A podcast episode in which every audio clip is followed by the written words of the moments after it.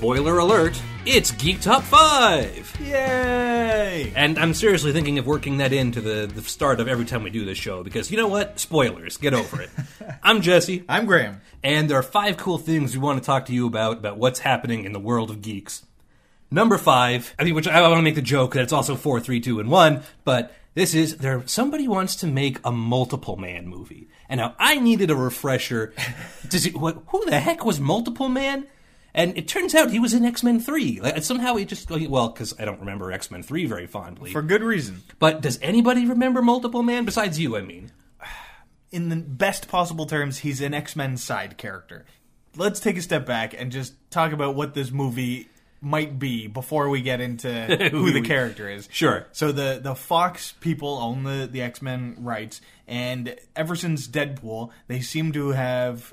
Uh, taken the hint from that movie that you don't need to necessarily necessarily make straightforward superhero movies for them to be successful. So Deadpool is an uh, rip roaring R rated comedy dressed in a superhero costume. New Mutants, we saw the trailer for that. That looks like a, a horror movie with only the faintest hints of superhero activity. and so what's this one going to be? Well, I mean, th- all we know so far is that James Franco is attached to, to play the lead in it. James Franco is, uh, I don't know what you'd call him. He's, he's an actor, he's a director, he's an artiste, he's, he does, he writes poetry, he does, he does all sorts of He's one of those leftist hippie weirdos. He's a you're saying. renaissance man. All right, that's fair. So he's got a movie coming out called The Disaster Artist that he uh, directed and stars in, and it's about the making of the world's worst movie, Yeah, The Room, with Tommy Wiseau, an, an yeah. actual movie, and he's playing Tommy Wiseau in it. And at the same time, he's also starring in an HBO TV series where he plays twin brothers in the 70s who are somehow involved in the porn industry. It's like he ha- likes challenges, he likes diverse roles. He's not happy unless he's doing something that's at least a little weird. Okay. Multiple Man is a character that was created in giant size Fantastic Four number four of all things. He's a mutant character who, anytime he gets hit, he creates a, a dupe, a, a duplicate of himself. That he, at least in the early days, he would basically control them with his mind. They would do whatever he wanted, and then he would reabsorb them. Right, which is what we see in the X Men movie. Like the line is like he robbed seven banks at the same time. What? What? what? Yeah, it's Uh, crazy. My so he was created by Len Wein, Chris Claremont, who are the writers, and he was originally drawn by John Buscema. And he sort of languished in the background ever from that first appearance until he was sort of forced into Peter David's hand as one of the early characters of X Factor. Uh, he didn't really want the character, but once he had him, he realized what an interesting guy this could be. Like creating duplicates of himself who aren't necessarily exactly the same. Right. This is one of the things I saw. Is at some point, I guess pretty early on, the duplicates gained like full agency. So if he makes a duplicate, like that's its own person with its own feelings and hopes and dreams. And it seems like half of the arcs that he deals with are like, who's the original? And like this duplicate has gone bad and framed him, or this duplicate just wants to live a regular life, or Right. like all the different crazy things. So you can picture James Franco talking to James Franco's, like a house full of James Yeah, Francos. all slightly different. I mean, one of the things that made this character bankable like this was a story arc that uh, that Peter David wrote, where it was Jamie Madrox, uh, the Multiple Man, as a, a private eye. Oh, superhero noir movie. Like Exactly. That's, that's kind of cool. One of the quirks of that storyline is that he had sent out a bunch of duplicates and given them sort of assignments, things to do, things to learn. And they all went off and did other things, and then he reabsorbed them. And once he reabsorbed them, he gained those memories. So he knew what they had done.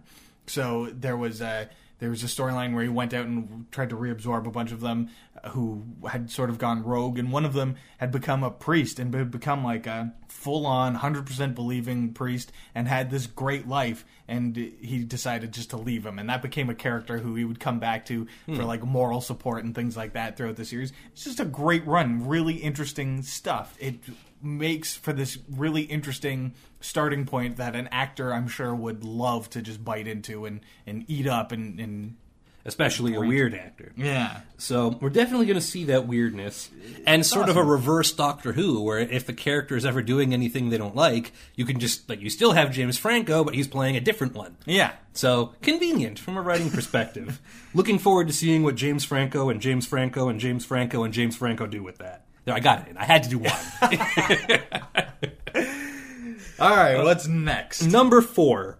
Oh man, number four. Yes. Okay. Universal's Illumination Entertainment. This is the studio that makes Despicable Me and the Minions. You know the Minions. Yeah. Yeah. They are right, apparently, just on the edge of cutting a deal with Nintendo to make an animated Super Mario Brothers movie. Now, for a long time, uh, whenever anyone brought up the Mario Brothers movie, you would plug your ears and insist it never happened. Yeah, yeah. There's uh, accepting the Pokemon franchise. There has been no movie, film, any of that kind of stuff since 1993's disastrous Super Mario Brothers movie uh, with Bob Hoskins, John Leguizamo, and Dennis Hopper. Yeah, the I mean- kind of cast that appeals to children. Yeah, it has to be one of the worst movies of all time, independent of the fact that it tried to adopt the Super Mario Brothers franchise. Didn't go well. So Nintendo has been super protective of their intellectual properties since then. But things have been things are changing at Nintendo lately. They're starting to make iPhone games. It's pretty crazy, something they don't control. We're starting to see more toys out there. Looks like they want to try to hit the big screen again. So, talks are still ongoing. It seems like part of the issue is that, as expected, Nintendo wants to hold on to a lot of creative control, which isn't always the movie studios, you know, they're not always that into that. Right. Um, but they're saying, like, at the very least, there's a lot of people saying that Shigeru Miyamoto, like, this is Mr. Nintendo, that you know, the Stan Lee of Nintendo, it is, they want him on, involved to be a producer on the movie, which I think is great. So, ha- has he been involved in every Mario game? every Mario game, every Zelda game, Star Fox, like all these characters come from him essentially personally. Hmm. I mean, I, I don't make that comparison lightly. He is the Stan Lee of that company. He seems like a very nice man. Yeah, he's, he, he seems like someone who's doing what he does because he loves his job. And if you're going to take a beloved franchise, you know, there was that survey way back then. More kids in the States, like I saw in North America, more kids recognize Super Mario than they recognize Mickey Mouse. Hmm. Like, it's a big deal. People know Super Mario. If you're going to take that big risk and try to adapt it into a movie, that's the guy I want on board. Now, allow me to play devil's advocate for a moment. All right? The Mario games, with the exception of perhaps Mario RPG, have never been story games.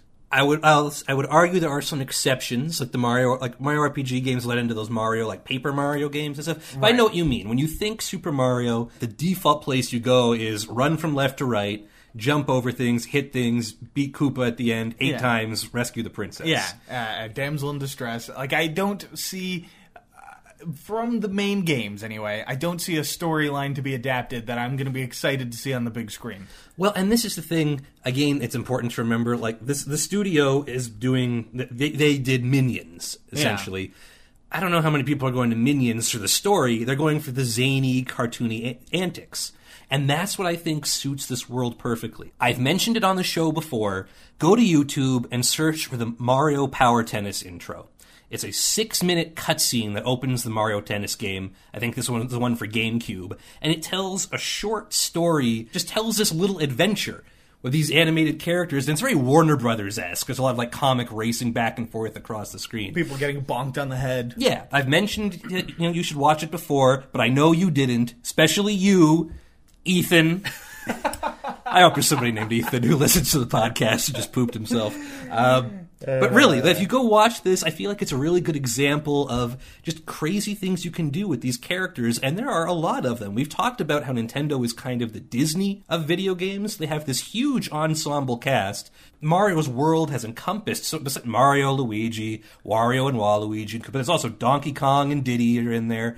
You've got you know, all the princesses now. You've got Peach and Rosalina and Daisy. You've got Yoshi and all the Toads, all the weird characters, Shy Guy, the Koopa kids. Like they've got all these characters who have, st- like, as the games have developed, have started to show really distinct personalities. There's a great way to adapt that into a movie. Is it going to be Lord of the Rings? No. It's going to be a zany cartoon for kids, but it's, I think it has the potential to be delightful. Uh, another area of concern, at least for me, as a, a, bit of a uh, an outsider to the Mario franchise at this point, but Mario is uh, one of the features he's best known for is his high pitched Italian stereotype voice. Is that an Italian stereotype or? Let's go, like Yeah. throwing A's on the end of everything. Uh, I guess. yeah. I, I'm still thinking like Bob Hoskins was still doing it when they talked about Mario being from Brooklyn, right? Right. So But do you think they would change his voice, or do you think they would just have him not talk much? Or I mean, Mario comes across as a silent protagonist, but yeah, he has all that woohoos. Yeah. That's all done by a man named Charles Martinet, uh, who does most of the voices of those characters. Like if if Shigeru Miyamoto is the Stan Lee, he's the Mel Blanc of that world. I can't imagine why they wouldn't just bring him in to do it. It's the same guy who's been doing it. I mean, the reason would be, uh, and this is since it's a podcast, I can't just rub my fingers together. But cha-ching, they they want big names to draw people, so they're gonna get someone like ah. But yeah, exactly. What are you going to do? Like you're going to get like Tom Holland to voice Mario? Like it doesn't. It doesn't I think work. you'd have to get someone that maybe a Robert Downey Jr. Right. Right. Okay. Yeah, uh, get Chris Pratt to do Luigi. uh, Seth Rogen can be Wario. Oh, jeez. I imagine that's why Nintendo is still really possessive of that. You know that they want that creative control. You don't think Stoner uh, Wario is a good idea? You know, oh, like an Owen Wilson Wario. Sure, La- laid back Wario. No, I think that all those characters have a very well established identity through what you see in the way these games are presented, and I imagine they're going to fight very hard to keep that on the screen. And I think that works because it has that minimalist thing to it. Nobody's having a long conversation between these characters. It's a lot of single words or just expressions or grunts. I think it has the potential to be very cool. In any case, let's move on um, to the opposite of that sort of production. Uh, Fox and Hulu have teamed up to make a television series based on Hitman. Okay, so refresh our memory. What is the Hitman video game franchise about? All right, the Hitman video franchise debuting with Hitman Codename 47 in the year 2000. If you didn't play the games, you at least remember there were a couple of movies. Um, there was one in 2007, which was fairly successful, and another one in 2015, which was not. I mean, if the 2007 one was properly successful, it wouldn't have taken seven years to get a sequel. Uh, yeah, it, it didn't. Yeah, it didn't Timothy. Olyphant, uh, Olga Kurylenko, uh, nudity, violence, all the things you'd want in a a very movie. paint by numbers Yes, kind of movies. yes. Um, the games are a series from IO Interactive. Um, so the Hitman games are obviously you play the role of a hitman. Um, they were they function kind of like a puzzle game. The idea being is you'll set up a scenario and say, how do I get in and take out the target and get out, and how do I do it with causing as little trouble as possible. And it's a very non-linear approach. So you think of it as a puzzle where the puzzle pieces are all so there's these guards here and this guy's shift changes here and if I take this outfit I can blend in here and like maybe I can get to the kitchen and poison the food or maybe I can like the uh, whole idea is to challenge the player to look at this puzzle of an environment and figure out how to take out the target and leave again. It's actually a pretty successful video game franchise. It's a lot Yeah. of fun to play. It's got a little bit of mythology to this. That's where it lost me a little bit. Like I really liked the first game, and subsequent hmm. games sort of lost me as the mythology got more and more convoluted, and I was not interested in any of it. I just wanted to do the individual assassination missions. Yeah. I didn't need a big deep backstory. And I think the games understand that. You don't like you don't have to remember who everybody is. Right. It's still a case of go here and kill this dude.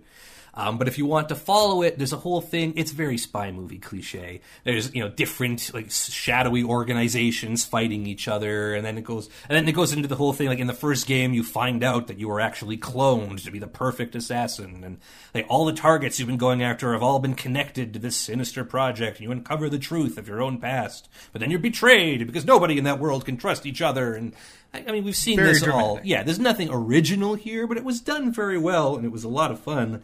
They tried to make it those movies, and didn't quite work out.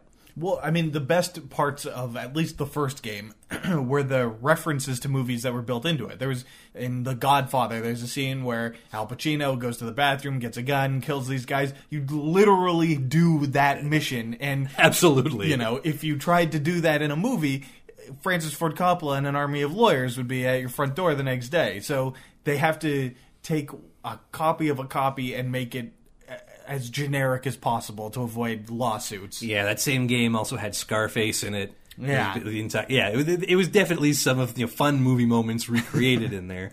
It's evolved into its own thing since then, but yeah, it's it's it's not doing anything original, which seems like it would make the perfect movie for people like Fox. but what can you do? In any case, they've decided to try and make it a television show, um, and they've got a script written by the guy who writes John Wick. Which is a good fit. right? Yeah. May- Maybe too good a fit. Yeah, it's almost like he'd be writing the exact same story. Yeah. Which I liked John Wick. There's nothing wrong with that. Very little, you know, like there's some mythology there. There's world building, but it's not the focus. Even more so in the second one. yeah, okay.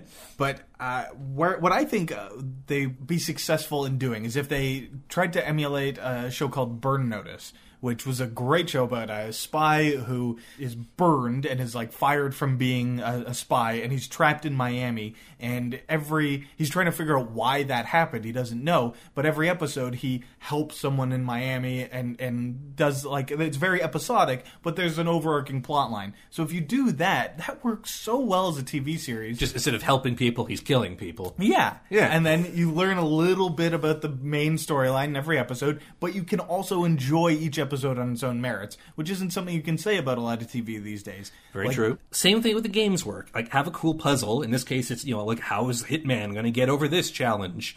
And he finds a creative and interesting way to kill some gangster or criminal or what have you.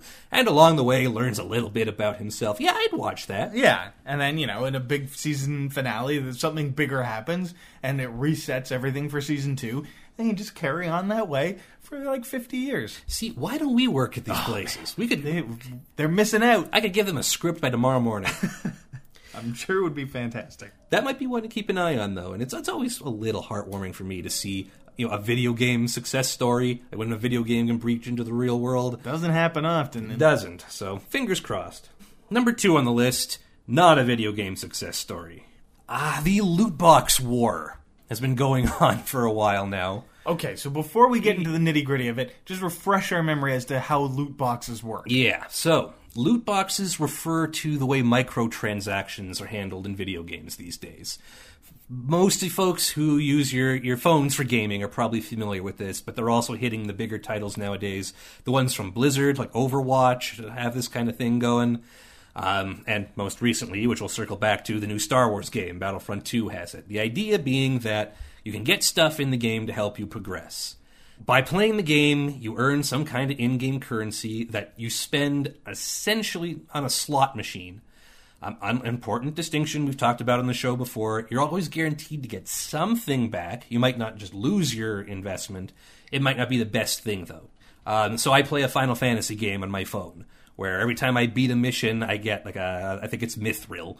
So I get a, you know, a token. Right. And then once I get 50 tokens, I put it in this machine, and a bunch of stuff comes out for my characters. And if I'm lucky, one of it's like a really powerful sword or a really good piece of armor. But it's random, and that's the key. You're not guaranteed to get anything. There are the the chances of getting things uh, very great. It's not like it, you have an even chance. Oh of getting no, no, no! Like I said, slot machine.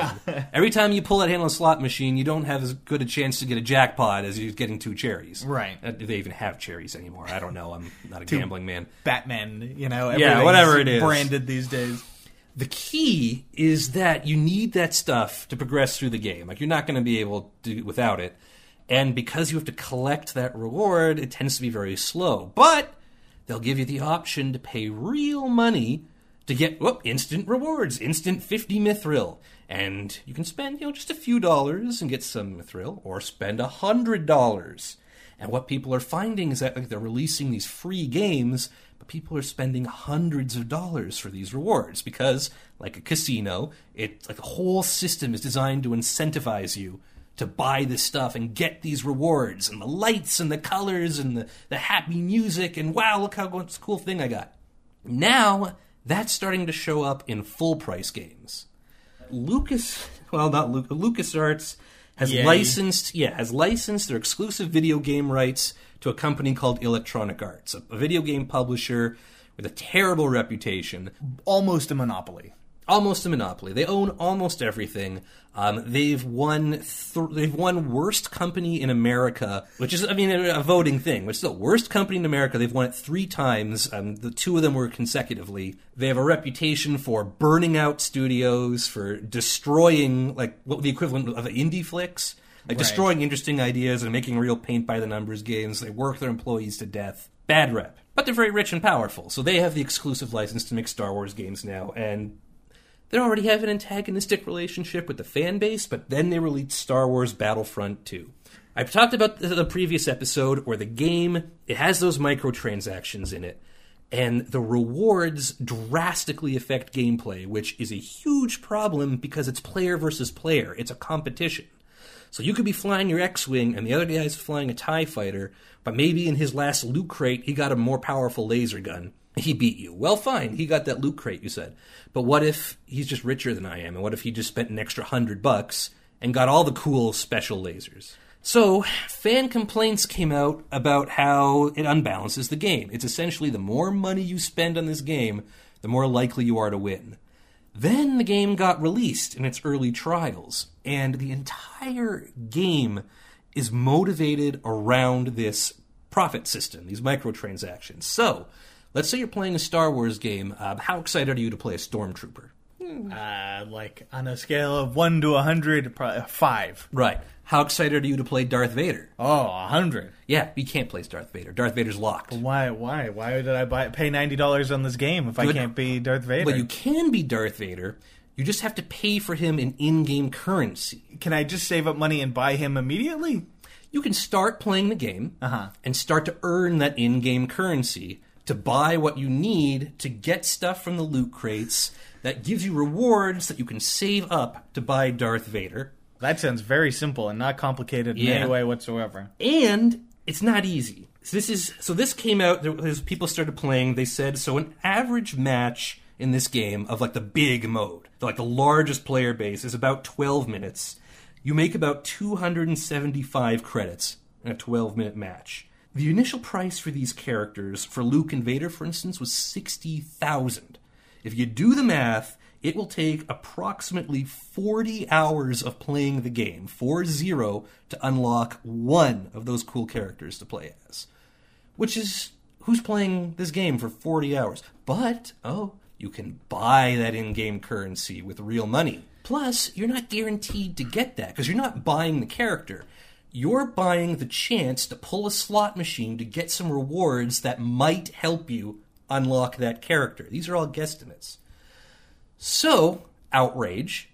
Uh, and at the last minute, Electronic Arts said, okay, we're not going to, we're pulling the transactions temporarily until we figure out how to do this better. But it's already received a lot of outrage and it's getting a lot of media attention and it's starting to get into politics.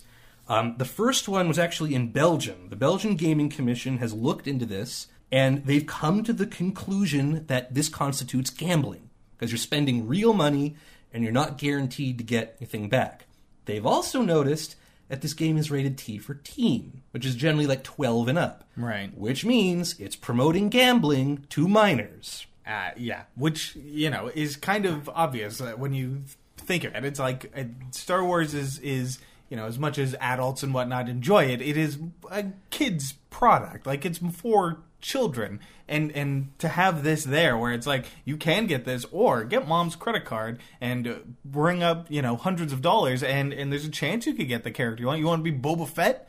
Well, just get that credit card. Get that credit card.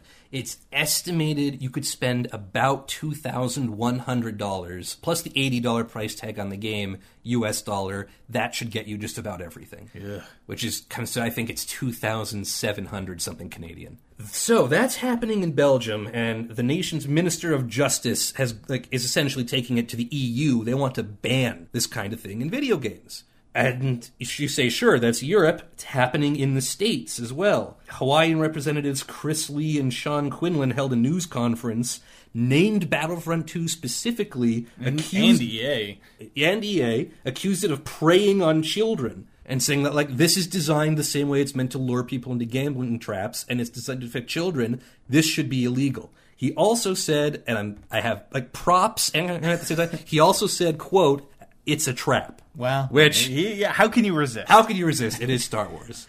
So, fan outrage has peaked. Everyone's mad at EA. Sales of their brand new Star Wars game are, I think, at 60% of what the last one was. Wow. There are rumors that the decision to pull those microtransactions at the last minute happened shortly after a phone call from the CEO of Disney, who everyone can imagine probably said, What the hell are you doing to our brand? Yeah. Also of note that that exclusive deal for EA to make Star Wars games, they've only made one Star Wars game in that like three years. They've canceled one, Visceral's Star Wars game, the cool Underworld one they're going to make. Battlefront 1 had a mixed reception, and this one is a PR disaster. So EA is not looking so good. The future of gaming is looking like it's going to change, maybe actually in a good way if they ditch these microtransactions. I'd be very happy. But it's a very interesting time for everyone. I, feel like this is the groundwork for a future deep dive because I feel like we're barely scratching the surface of uh, this conversation. Yeah, there's a lot more to talk about, and we do have to move on. But suffice to say, it's a very interesting time in gaming. Please pay attention to it. And if you're thinking of buying the new Star Wars game for anyone for the holidays, maybe take a look at how much you're actually going to be spending. Let's move on, though.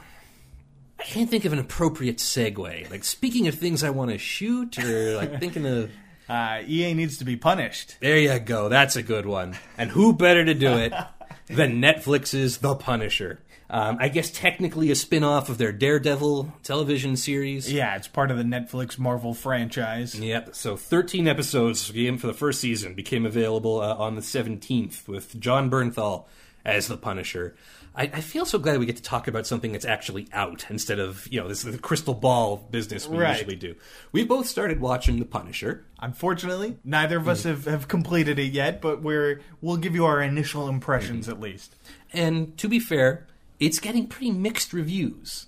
Um, it- critically, it's all over the place. Some people seem to love it, some people seem to hate it. It seems like it's doing okay with fan favorites, but certainly it's a really modern, really, I feel like, faithful take on that comic book character. Yeah, I've never been a huge fan of the character. Uh, he's he's a guy with guns who takes the law into his own hands. Uh, He started out as a villain, and he's he was very popular in the late '80s, early '90s. At one point, he had three monthly titles, which very few solo comic book characters have ever had. Like Spider-Man, Superman, Batman are probably the only ones you can really count on to be able to carry that many monthly titles. Yeah, Punisher did it for a while, and he really fit into that grim, gritty leather jacket, uh, badass, tough guy appeal of that era. But he's incredibly shallow.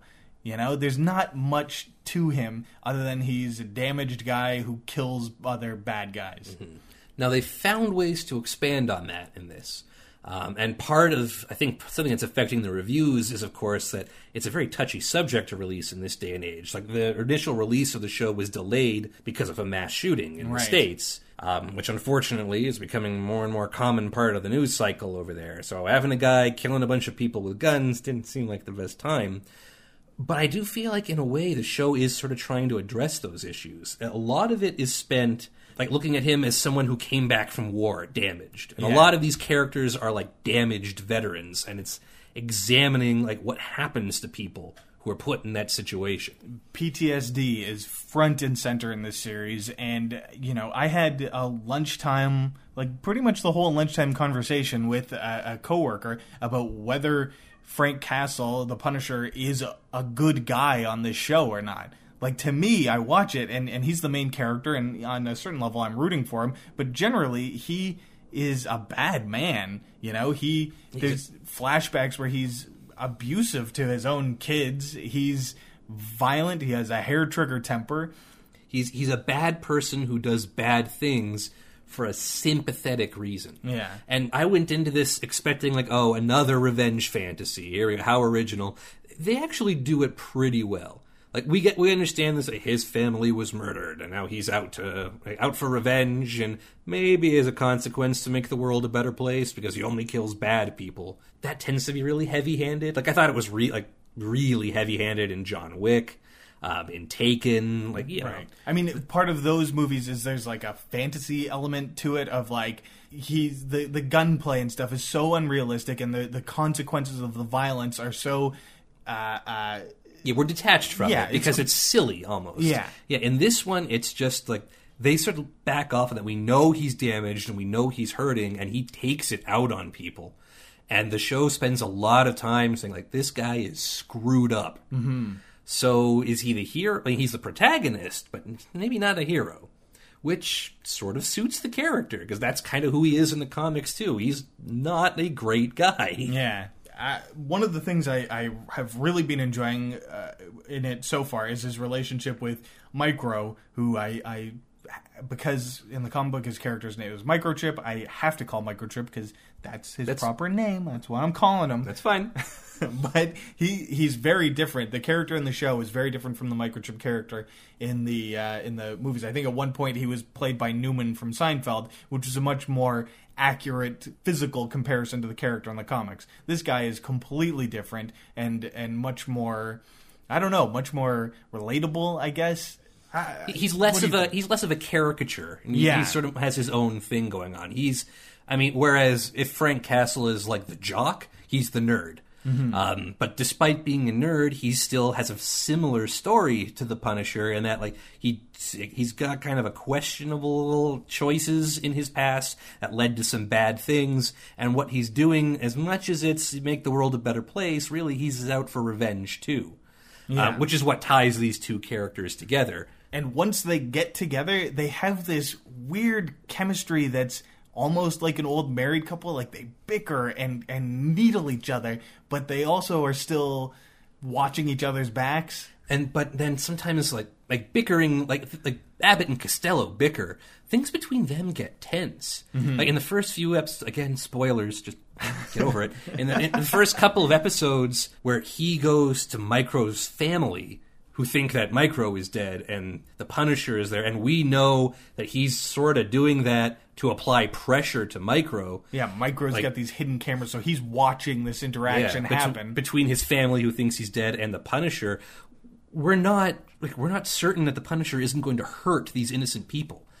And the way that it's shot and the way that it's put together is to make us tense about that. Like this this lunatic is with this normal family that kind of sort of trusts him and everything seems on the up and up, but we think at any moment he might be hurting this woman or these kids. Like we don't think like, we know he's not there for a good reason.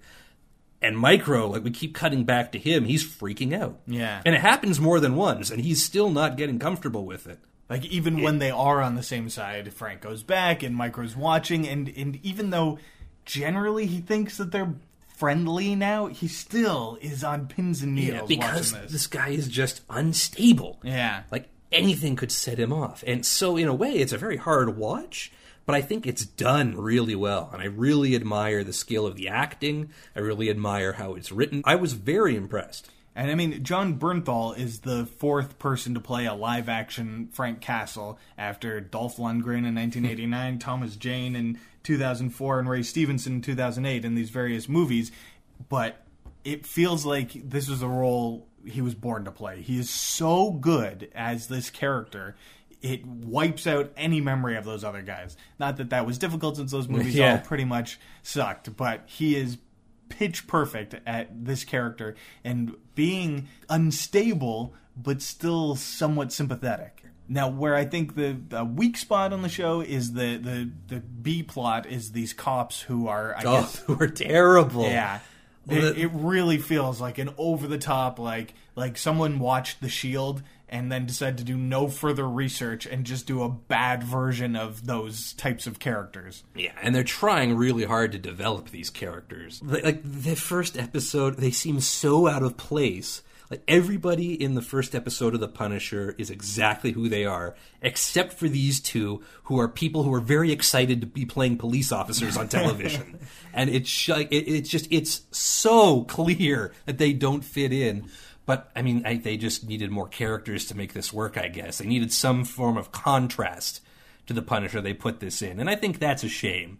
I mean, but I I think that is a symptom of a problem, a larger problem with these Netflix Marvel shows is, you know, 13 episodes doesn't sound like a lot, but somehow it's been hard for them to fill those 13 episodes and make them all good. They do feel very long. Yeah. Each episode seems to take a long time. I feel like they could be snappier. I mean, you could if you cut it down to six episodes, maybe eight episodes, pull the cop characters out of it, and just make it a tight thing with with Frank and uh, Ben Barnes's character of Billy Russo and uh, and Microchip.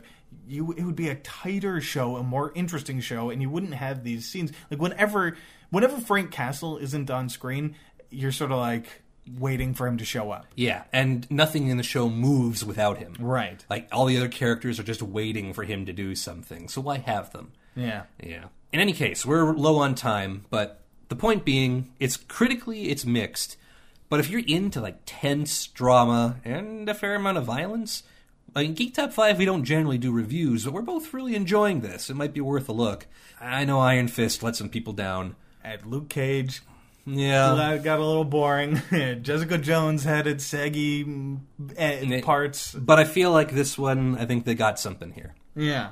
That was our top five in the news for this week. Uh, we'll be right back with our uh, special guest segment. Our very special guest. one of the specialist guests that Graham's ever invited onto the show. uh, we'll be right back. Stay tuned.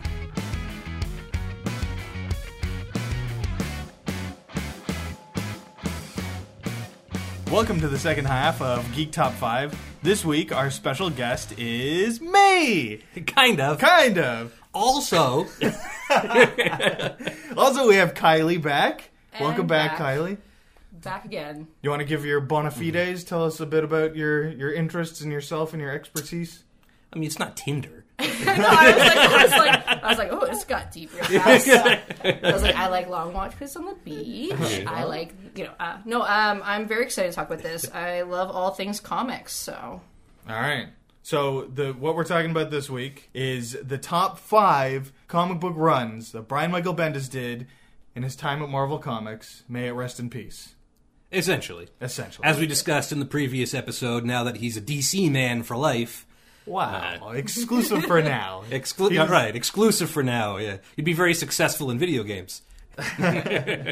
17 years is a, long, is a good run. It's an incredible run. It's a great run. So, and I've been reading his stuff since he he joined Marvel. So I was I've been there since day one with Bendis and Marvel. See, I'm new. I'm new to it. I've only I started with um, Guardians of the Galaxy, Yeah. and then I went into um, all new X Men, and then um, I did the Jessica Jones stuff. But like, I'm so new to it, and like, because I started DC, I was always more DC and reading that. Um, and so when I got into him, he was the first like Marvel that I read. Okay. And I sometimes read comic books. There you go. so we have a varied panel. exactly. All right, well, let's jump right into it. What's our number five? Number five is his Daredevil run. Now, this will be a controversial pick because a lot of people would say his Daredevil run is the best of the best when it comes to Bendis and Marvel. Daredevil is an interesting character because he, unlike a character like Spider Man or, or the X Men or, you know, Captain America, they, they have a certain steady level of interest. And that interest is consistent no matter who's working on it. Sometimes, if the right people are on it, it'll go even higher, but usually there's a steady baseline. With Daredevil, he is, if, if there isn't a star creator on that book, the sales just plummet, and he's like all struggling to survive. So you got your huge peaks, like Frank Miller. He made that character Right. relevant. He made the character interesting. Then it dipped for years. Like there were other people on there. I could name names of people who wrote it, but no one really looks at those stories as touchstones for the character. Right. Mm-hmm. Whereas what I've been reading is that Bendis' run on Daredevil has been compared, like that's how they say this is as good as when Frank Miller was doing it. Exactly. Right. And it's it's great. Frank, uh, go ahead. Yeah, I was gonna say. So let's make sure we're all on the same page. So this is 2001, right? Like he starts an arc, I think, in May, and then on issue 26 in December of 2001.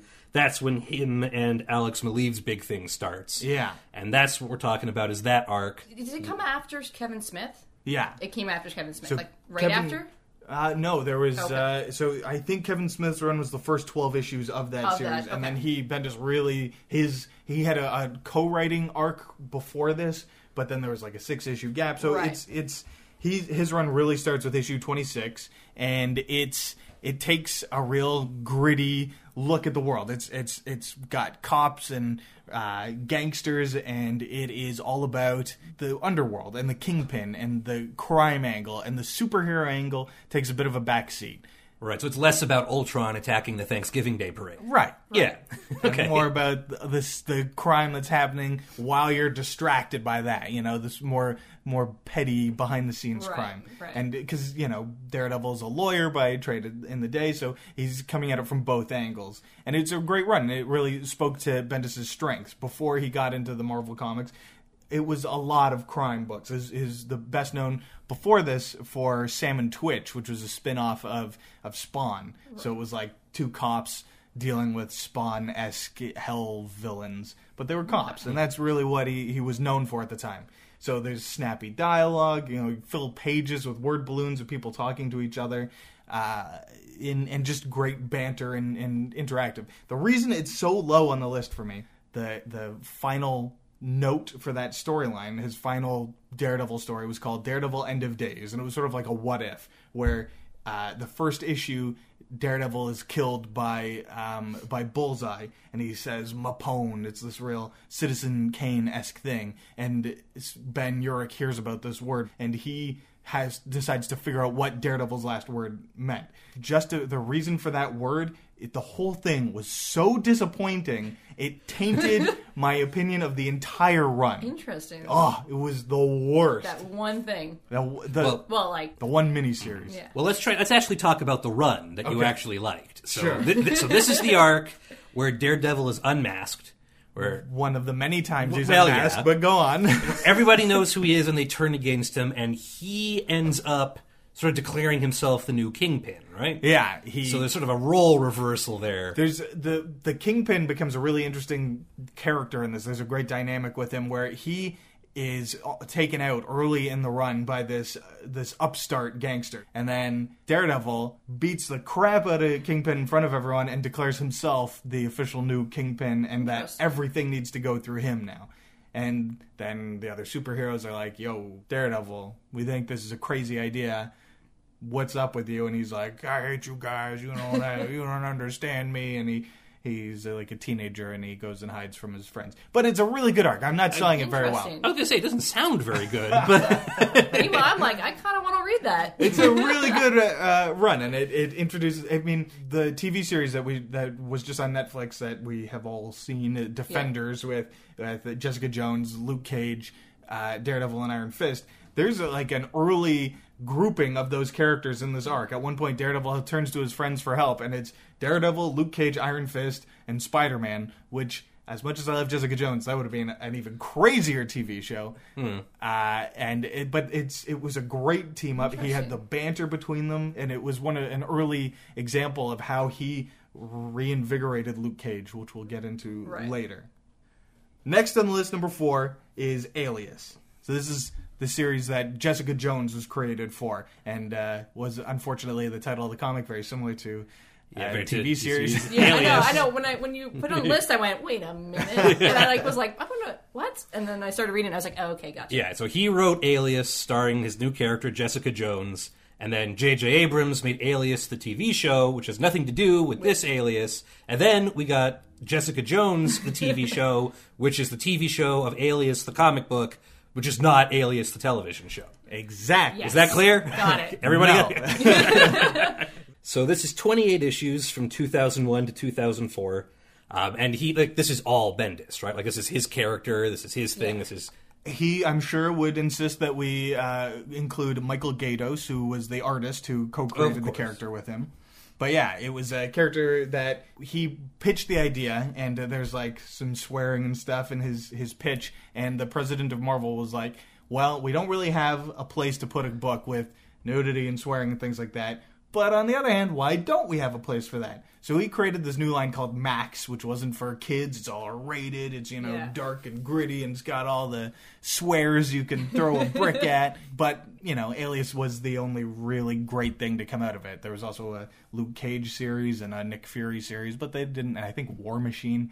But I mean, you have hmm. no idea what any of those are. So this was really Marvel's always had a bit of a hard time doing mature books. Grittier, yeah. Like Well, DC has always had a, a bit like with the Dark Knight Returns and Year One, they've been able to take their superhero characters and make them more adult and interesting in a way that Marvel hasn't quite been able to, other than this series.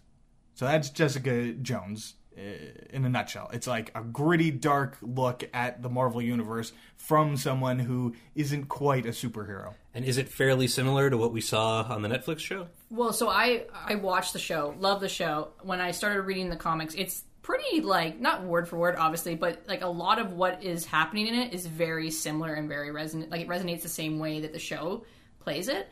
Um, like I like I started reading it. It's like literally like the first within the first little bit, she's with Luke Cage. They've got the whole bar situation going on. You know, that's how they're in the bar together, and then they're you know they have their romance, but like it's still very much the detective side of it as well. Like she's in her office. People are coming to her with different sort of cases. She's following them. They lead her to the Purple Man. Like it's like quite similar. Like I really felt the tone was very similar. Yeah, I would say the only place where it differs is that they have access to more superheroes than the show can. Correct. So, like, there's an Ant Man thing, uh, Captain America. Captain America, Rick Jones, who's uh, the professional Marvel sidekick. Uh, And Captain Marvel's her best friend instead Yeah. of um, is it Wildcat? uh, Hellcat. Hellcat. Hellcat. Patsy thank you. Walker. And sorry, this and which and this is always a very confusing question for me. Which Captain Marvel is it? Or is it Miss Marvel at that time? I think she's Captain Marvel at that time. Or But she was but it's Warbird Carol- at the time. Oh, okay. But yes, Is it Carol, Carol Danvers. Danvers? Yeah. Yeah, yeah, yeah, yeah, yeah. Sorry, yeah. So it's Oh, yeah. not Billy Batson and it's, It's not, Marvel. yeah. All yeah, right. Yeah. It's Carol Danvers. Yes. Uh, But I found that interesting because obviously they have the movie coming of Captain Marvel, so like it's clear that that's why the TV show they changed it. yeah, I'm and there's never going to be a Hellcat movie, so they were safe. Yeah, yeah. so there's even that. But yeah.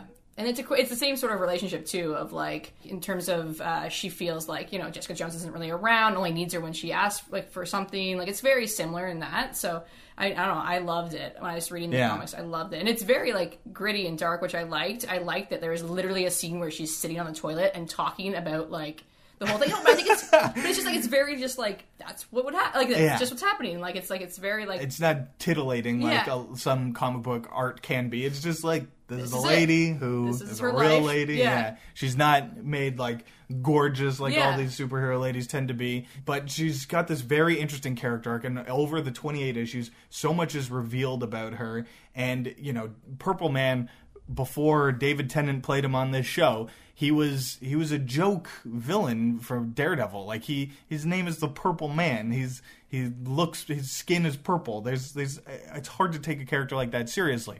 But he had a very when you think about it crazy power where he could make people do anything by talking to them by his the sound of his voice. He could make them do anything.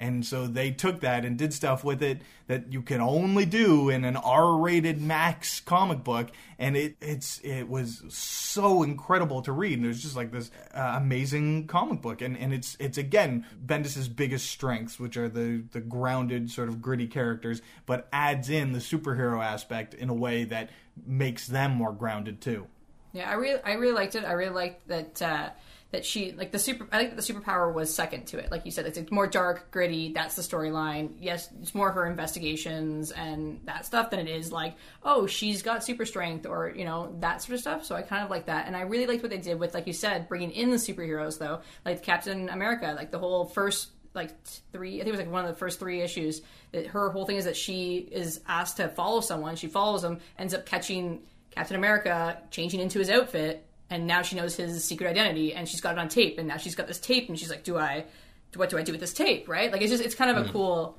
It's, it's a lot more about who she is and her character Yeah. than the power. right Yeah. Right. Okay. All right. I'd like to see that. Now, this is one of the things that I, I don't know if, if Bendis gets enough credit for because uh, it's hard post, you know, 1980s, even post 70s in a lot of ways, to introduce new comic books characters in Marvel and DC and have them stick. You know, the exceptions would be some of the DC characters or their legacy characters, and that's partly because they're just taking on the identities of established characters. It's hard to make a brand new character and have them become enmeshed in the continuity of the thing. Jessica Jones is integral to the Marvel Universe now. She's been on the Avengers. She's married to Luke Cage. She's had multiple series. Other people have written her other than Bendis. She's a big part of the, the universe, and Bendis is able to do that better than just about anyone, I find. He's great at it, and I he it'll be interesting to see what he can do when he's over at uh, at DC in that regard.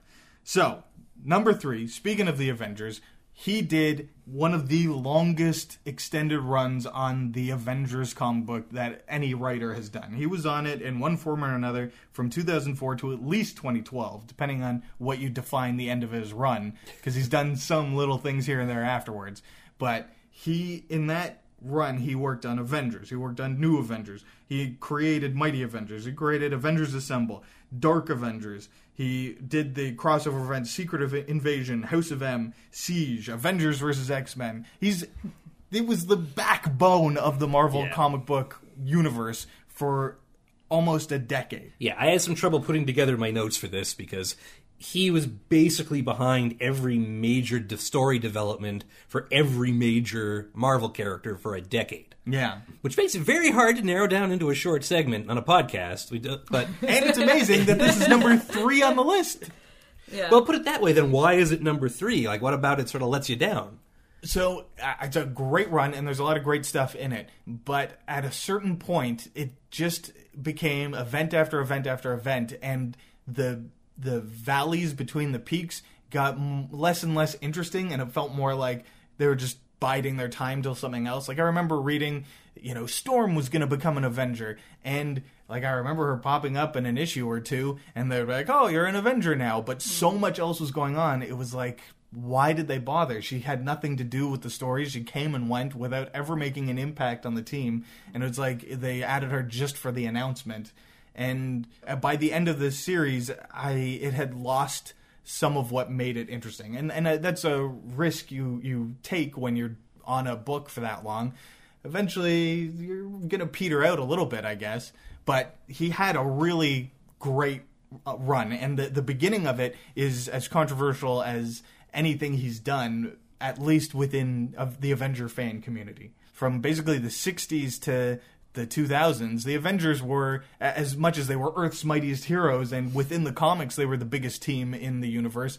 Outside of the comic books, or like in the real world, the Avengers were always kind of second fiddle to the X Men or to the Fantastic Four or to Spider Man. You know, even the team, the makeup of the team was mostly also Rands. You know, the biggest stars of the the Marvel comic universe are Spider Man, Wolverine, characters like that who were basically forbidden from being a part of the Avengers for for decades he in his first run blew up the first four issues of his run. He blew up Avengers Mansion, killed a bunch of Avengers, and disbanded the team. Then he brings them back together for new Avengers, and it's it's some of the people you expect with the Avengers, Captain America, Iron Man, but he adds Luke Cage, he adds Spider Man, he adds Wolverine, and it takes off. It makes them so much more fan friendly.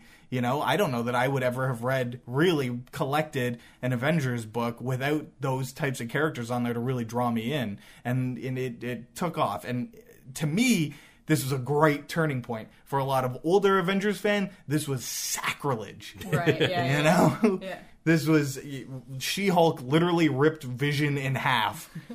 There was uh, Hawkeye had one of the stupider deaths in comic book history when he got jetpacked into the engine of a Kree warship, and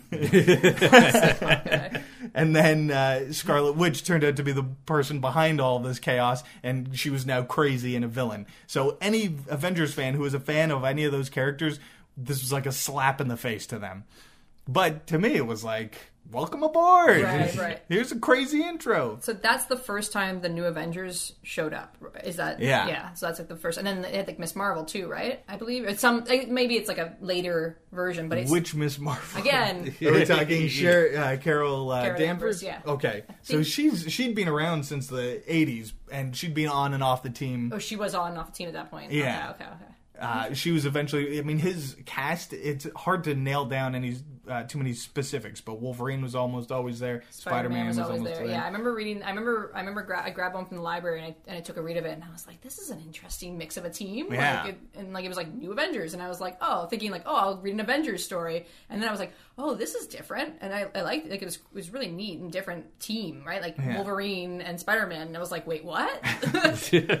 And as things went on, he was able to add new wrinkles. Like after Civil War, the team split in two. There was the pro registration side and the the anti registration side. So it was like Luke Cage and all these ground level heroes who didn't want to have to work for Shield versus a team of like Iron Man and Wonder Man and characters like that who were happy to work for Shield. And so there were two Avengers teams who were all good guys but had conflicting agendas and it was just very interesting to read from that perspective. There were sort of mirror images of each other. But it's a great run, very long, excellent. Next on the list, number two, and this is probably higher than a lot of other people would have it on their list, but I'm a diehard X Men fan in my heart of hearts. So when he, I'd, I'd only become interested in the Avengers because of him, and then when he said he was jumping on board X Men, that was almost a big a shock to me as when he was jumping ship from Marvel and going to DC.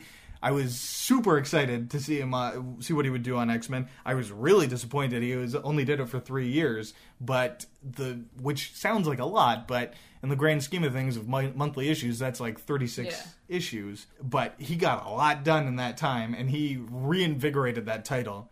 This was a great starting point, and there was a huge twist in the first story arc where the Beast was upset with how things were going, and so he went back in time and brought the original five X Men to the present. Yeah, I didn't know if we wanted to get into that. That this is called the All New X Men, and it's about the original X Men.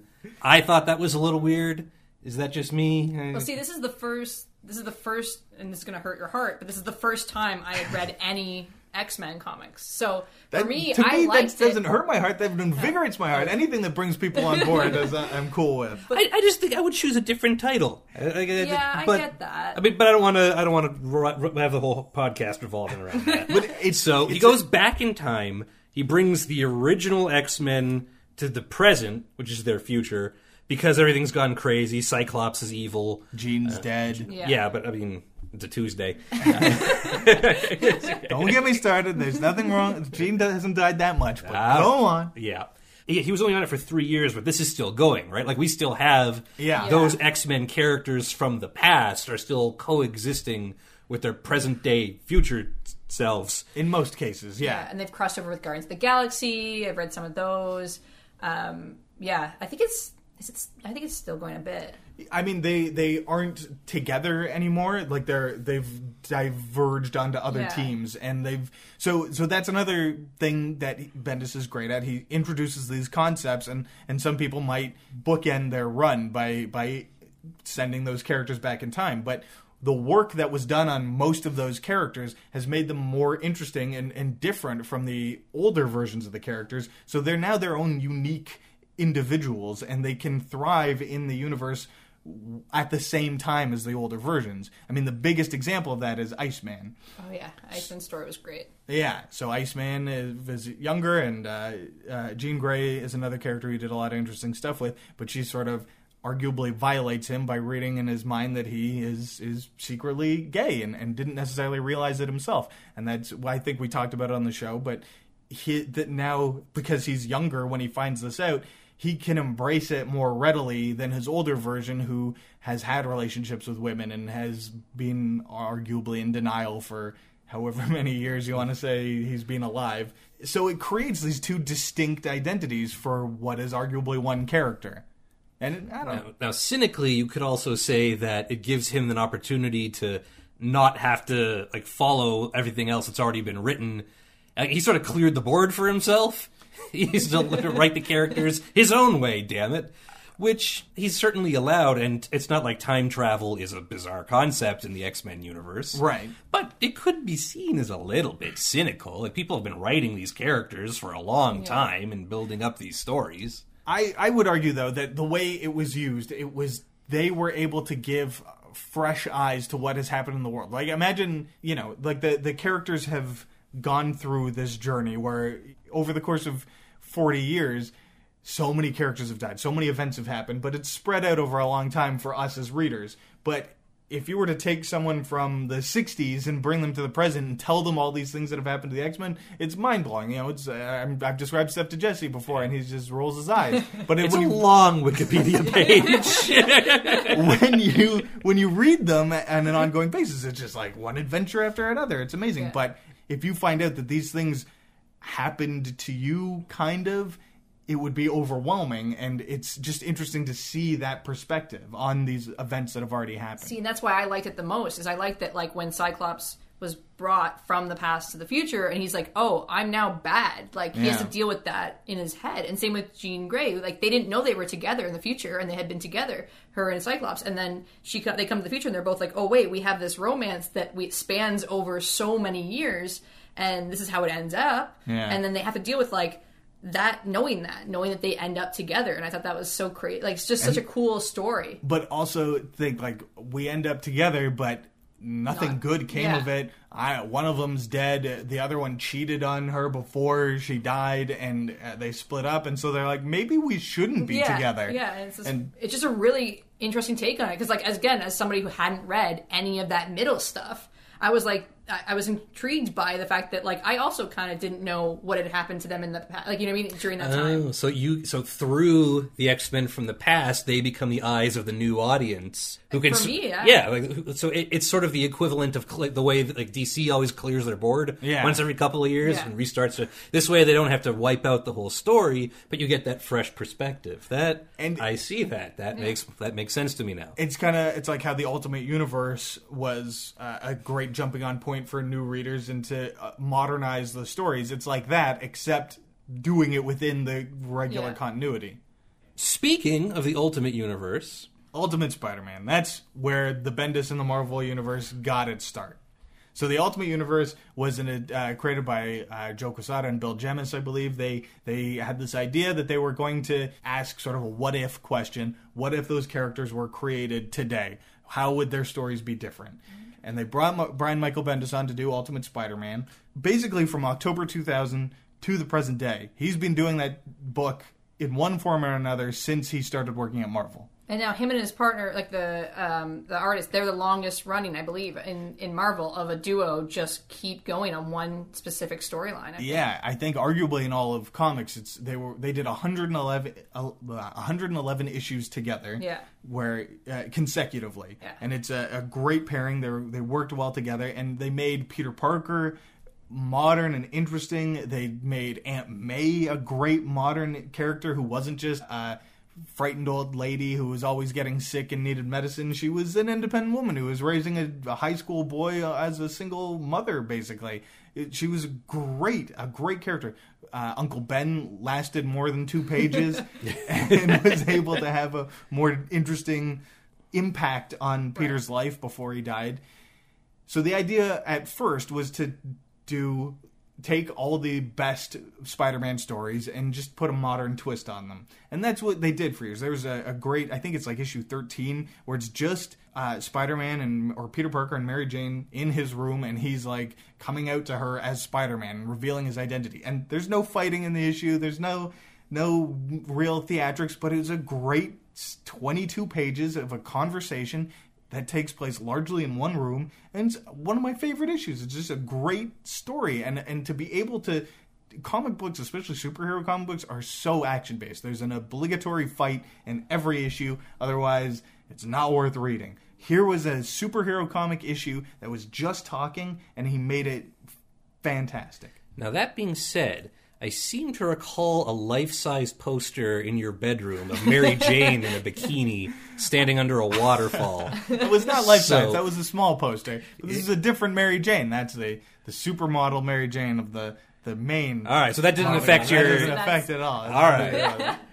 But uh, eventually, they ran out of those sort of stories. They started to do new stories, and that Ultimate Peter Parker was killed, and a brand new character was introduced, Miles Morales. He was brand new for the Ultimate Universe. He's uh, uh, half African American, half uh, Hispanic teen who's a genius. It gets his powers in a different way from Peter Parker. His powers are a little different, but he's it brings a fresh perspective to a character and gives a, a new a brand new character for the Marvel Universe who in a very DC-esque fashion wears a costume that we're familiar with but has a new perspective that we don't hear very much in in superhero comics. I haven't read *The Ultimate Spider-Man, but I've heard Mm. only amazing things about it. It's on my list of like I've got to get this, but it's a large, Yeah. it's a large story. it, it's thirty, no more It's- now because it's still there's still, still technically stuff happening. Right? Yeah, it, the the it- Bendis I run is The Bendis run gets complicated because there was a they they did Ultimate Spider-Man and that ended, and then they started Ultimate Comic Spider-Man, which is still Peter Parker, but it started a new number one, and then they did Ul-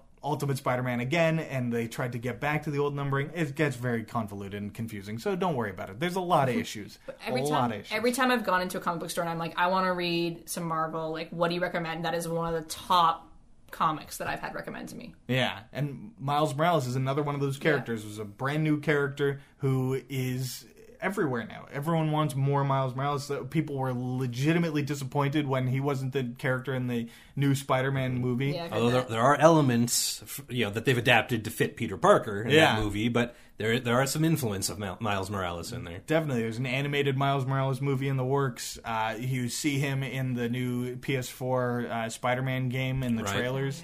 So I can't think of another creator who's made more new characters in the Marvel universe that have stuck. And uh, I guess he'll be missed. He's not dead. it sounds it sounds so tragic. Like, I know, I know. I, I'm, I'm exaggerating for comic effect, but it, it's hard to put aside that much Marvel goodness. We'll see. I'm sure he'll come up with something amazing for DC. In the meantime, Kylie, thanks for coming back. Thanks uh, for offering having your me. input on some of this stuff. And Graham, I'm glad you got the opportunity to get that off your chest. I know you've been wanting to do this list. I literally don't think we even needed to talk. He could have just gone on his own the whole time. Sorry, guys. No, no, it's great. It's great. We'll, we'll record a special like, extended edition and release later on the DVD. We'll just leave you in a room with a microphone Yeah. and see what happens. In any case, I also want to extend our thanks to you, the listener. Thanks for tuning in. Special thanks to Jamie Reaume, our musician in chief. You can find him at Jamie Reaume Official on YouTube. That's R E A U M E. And be sure to check out his podcast, Originals and Covers and Beyond. And special thanks to Stella Simyonova, our webmaster, who's keeping our site running and making sure we can get all of this to you. Uh, we'd love to hear what you got. Um, I'm sure, like Graham said, there's some stuff on that list that's ordered a little funny because of his personal biases.